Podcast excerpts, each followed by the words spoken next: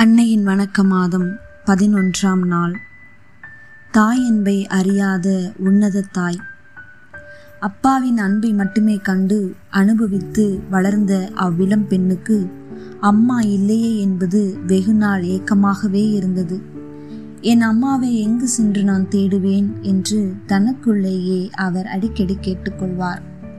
ஆறு வயதிலிருந்து எத்தனை இடம் மாற்றியாகிவிட்டது சித்தப்பா வீட்டில் ஒரு ஆண்டு சித்திக்கு பிடிக்காதால் அத்தை வீட்டில் நான்கு ஆண்டுகள்.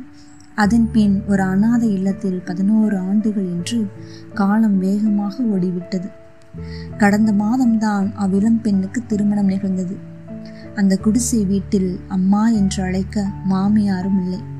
ஏன் தனக்கு மட்டும் யாரையும் அம்மா என்றழைக்கும் பாக்கியத்தை இறைவன் தரவில்லை என்று மனதிற்குள்ளேயே ஏங்கினார் அவ்விளம்பெண் அம்மாவின் அன்பை அனுபவிக்க வழியற்ற அவர்.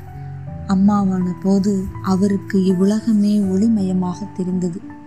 அம்மாவை தேடிய தான் ஒரு உன்னத அம்மாவாக திகழ வேண்டும். தன் குழந்தைக்கு அம்மாவின் அனைத்து அன்பையும் அள்ளித்தந்து அக்குழந்தைக்கு எவ்வித ஏக்கமும் வராமல் வளர்க்க வேண்டும் என்று தீர்மானம் செய்தார். அம்மாவின் அன்பை சுவைக்கும் பாக்கியம் பெறவில்லை எனினும் அங்கு ஓர் உன்னத அம்மா உருவாகியிருந்தார். மரியே வாழ்க. மரி எண்ணெயை அன்பு செய்யுங்கள். உங்கள் அன்றாட வாழ்வு போராட்டங்களுக்கு தேவையான அனைத்து அற்கொடைகளையும் அவர் உங்களுக்கு பெற்றுத்தருவார் ஆண்டவரை துணை என கொண்டவர்களின் வாழ்வில் தோல்வி என்பதோ துக்கம் என்பதோ கிடையாது. உலகம் நம்மை வெறுக்கின்ற போது துணையாக இருந்து அரவணைப்பவர் இறைவன். அன்னை மரியாவை வழிநடத்தி வந்த இறைவன் இன்று துன்பப்படும் ஏழை எளிய மக்களுக்கு அன்னையை வழித்துணையாக தந்து மன உறுதி தருகின்றார்.